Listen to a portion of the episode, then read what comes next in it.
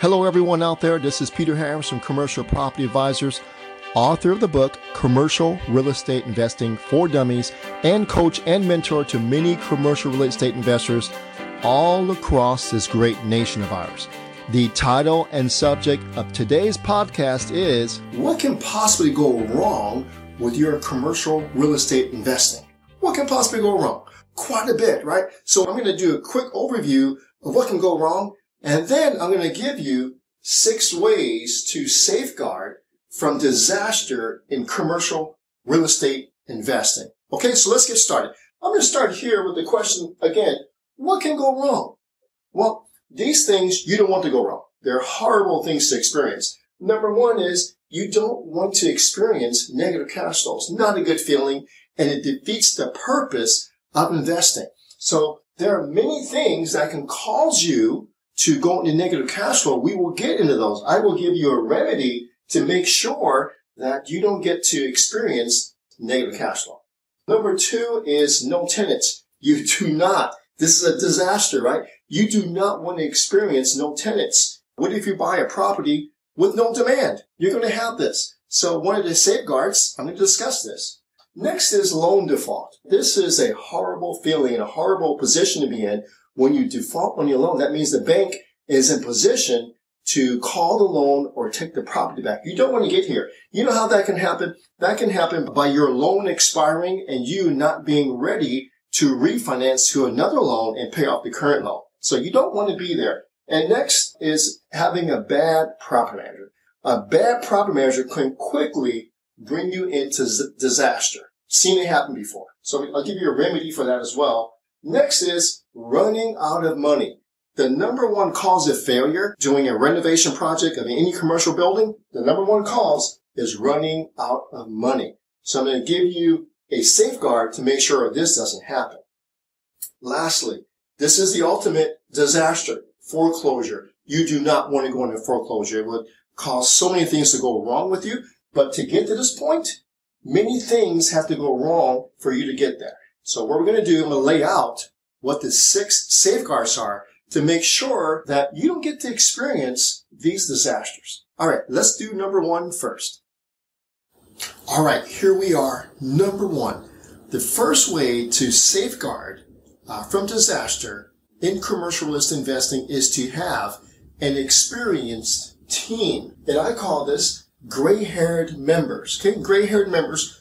Let's face it, this market has been on the rise for, I don't know, 10 years or so. So if you're working exclusively with someone that's been in business for, for 10 years and they are advising you and they know nothing about market volatility, they only know the up, you have to question what's going to happen when, you know, the something hits the fan. What will they know what to do? Right? So having an experienced team can really, really help you mitigate the disasters. All right. Secondly is I have a video called The Ugly Side of Commercial Real Estate Investing. I want you to watch that video. In that video, I share with you some really, really, really bad advice this person was getting from someone who was so-called experienced and how we helped that person or didn't help that person. Next, there is a difference between commercial real estate and residential real estate.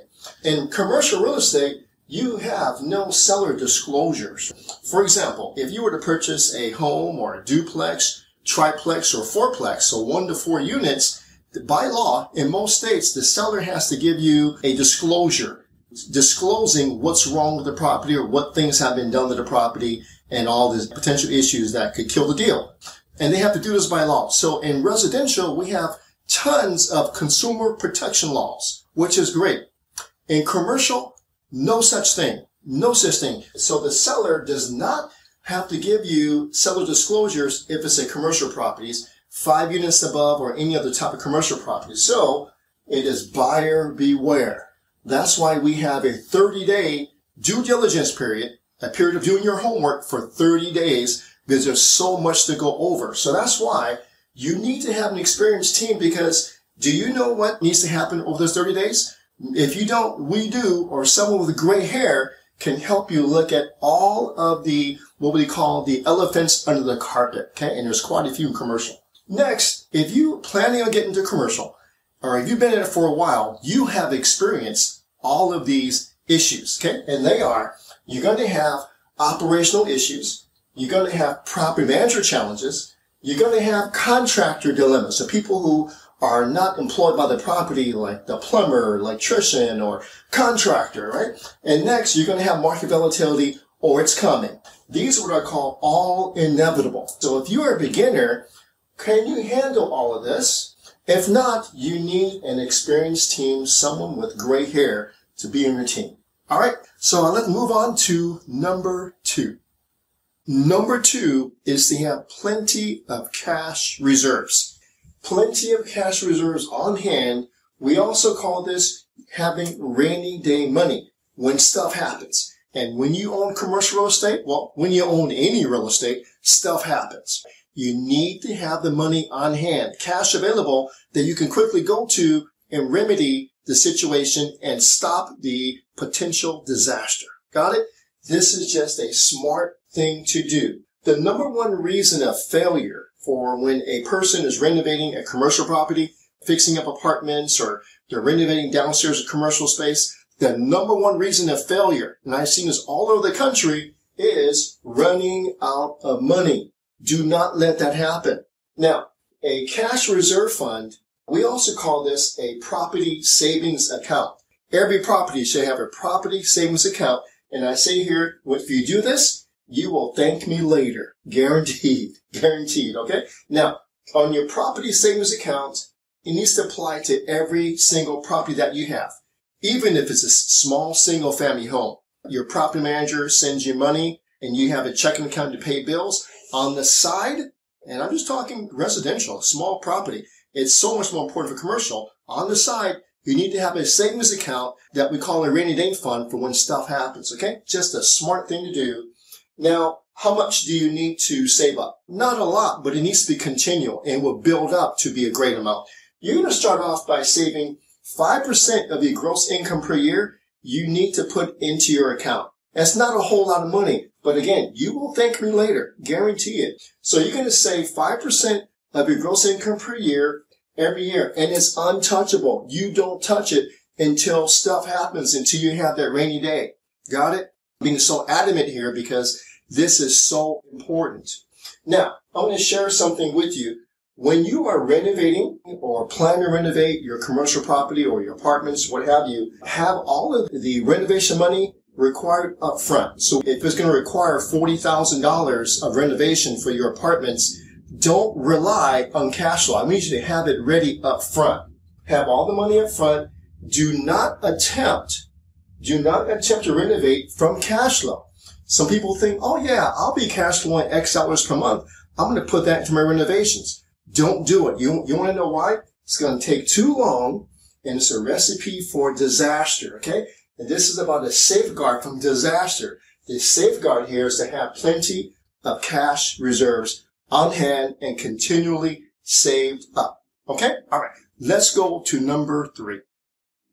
Number three is to have a conservative exit strategy. An exit strategy is how to get your money out of the deal. Now, the disaster that you're trying to avert is if you are too aggressive in raising your rents or not aggressive enough in putting in, you know, proper operating expenses, you could be left with no cash flow or an underperforming property, which is not good for anyone. Now, here are two examples of very common exit strategies. Number one you could want to do a cash out refi as an exit strategy. Basically, that is buying their property, putting money into it, getting the rents up, have it worth more, and then do a cash out refinance and pull the money out. That's one example. The second example is you could have investors in your deal, and then your goal is to again buy it up, buy up the property, fix it up, increase the NOI, make it worth more, and then in year five, do a cash out refi and pay them back and keep the property. So very common exit strategy for those wanting to do syndication. So those are two basic examples. But in either example, I want you to pay attention to the following. Number one is when you're designing your exit strategy, getting your money out of the property, either through cash flow or sell, pay attention to the rent increases because they may take longer than you think. So here you are. Let's say you have 24 units and the current rents are $600 and you want to bring that to $800. Don't think you can do that in one year, okay? Your spreadsheet may say one year, but in actuality, you may not be able to do it one year because how are you going to get all 23 people out or get their rents up that much without them leaving or causing so much disruption that it causes you to fail? Again, be conservative. Number two, I want you to pay special attention to the operating expenses. I want you to consider the source. Where are you getting the reported operating expenses from? Are you getting them from the agent who is not an investor? He's honest guy. He's just reporting what he has. Are you getting them from the seller? The seller may not re- be reporting all the expenses. So how do you know that you have all the expenses? I want you to consider the source. And how do you know is you're going to have to get advice from someone who's already done that. And we at our company, we have property spread across the U.S. and we know what the expenses are for almost every type of commercial property all across the U.S. All right. Next is I want you to pay special attention to the vacancy rates. So when you calculate your cash flow, pay special attention to what we call physical and economic occupancy. Physical occupancy, let's say you have 10 units and all 10 are filled. So you're 100% occupied. And so out of those 10 people in this day of COVID, how many people are paying? Let's say only seven people are paying. So that's 30% vacancy, economic vacancy. So you have 100% occupancy. Don't be fooled by that. Ask the question, out of those 10 people, how many are paying? So that's your economic vacancy or economic occupancy. Got it? Know the difference because that is a difference to being conservative. Next is paying special attention to your exit cap rates because they are very, very sensitive. When you are designing an exit strategy, you're going to pay attention to when you sell the property. And you're going to project out in the future that maybe if the cap rates today in your market are six cap and you think down the road there'll be five cap, that could be a mistake because what you're saying is the property values all over that area are going to go up by 1% on the cap rate. That's a lot. So pay special attention to what cap rate you use when you're selling the property. It, you should be conservative. So if your market cap rate right now is at 6%, perhaps you do 5.8, 5.75. Only go down a little or don't go down at all. Lastly, let me just say this. Any pro forma information given to you, not generated by your research, got it, by your research, cannot be trusted and must be verified by a gray-haired person. Just because someone gives you a beautiful pro forma of how the property could perform and it wows you, great cash flow, get great returns, and is given to you by someone else other than yourself without your research, don't trust it yet. Do your research, verify, verify, verify. So number three is to be conservative in your exit strategy, how you are generating your cash flow, or making a profit from selling their property. All right, let's go to number four. Number four is long-term debt or long-term loan, the loan long enough to ride out any market volatility. Now, let me share something real quick with you to define uh, commercial loans or residential loans. You see, when you get a, a loan for your home, it is 30 year fixed, right? So three, four, five percent and it's the payments are amortized over 30 years and it's 30 years 30 years fixed. Pretty cool loan right? When commercial it's not like that. In commercial you will get a loan that where the payments are amortized for 30 years of payments but the loan is due in five years. That's the most common loan right? Again amorti- payments are amortized over 30 but due in five. And the reason why is banks don't want to be on the hook for 30 years just in case the neighborhoods change and, and plus they make a whole lot more money if you have to refinance in five years. So here's the problem. Okay. Here's a problem with that. From 2008, if you recall this, from 2008, 2012, I was in right in the middle of this, property values dropped, right? And lenders stopped. A lot of lenders said, we're not doing anything right now. The lending institutions are all messed up and we're going to stop. So it actually stopped, literally stopped for a long time. It was very, very difficult to get any loan done. And some of you that have been around for that long, you remember those days, right? It was very difficult. And the second problem is many loans that matured then went into loan default. Okay, let me explain that to you. What happened was if you had a loan that there was a five year loan, and let's say that you started the loan in 2004 and then in 2009, the loan came due and you had to refinance, you're in the middle of this period, the lender said, no, we're not refinancing. But you go, but I'm 100% occupied, I have a cash flow, and uh, there's nothing wrong with my property. The lenders are like, so what? We don't have a loan product for you. So you go to a different lender, same thing. Another lender, same thing. So it was so frustrating. And some of these guys went into loan default and had to give their properties back to the lender because there was no loan for them or they would have to sell their property for much cheaper now because, because this property dropped. You see? And the solution was, well, could have been to get a longer term loan, right? Again, this is something that you learn from when you go through several ups and downs in the market. So a long term loan is not five years. It could be seven, 10, 12, or 30 year loan. Yes, a 30 year fixed commercial loan is available. The interest rates are higher, but these are available. But the most common ones are 7, uh, 10, and 12. Okay, so that's the solution. Now, here's the big question. Big question here is, when will property values drop again?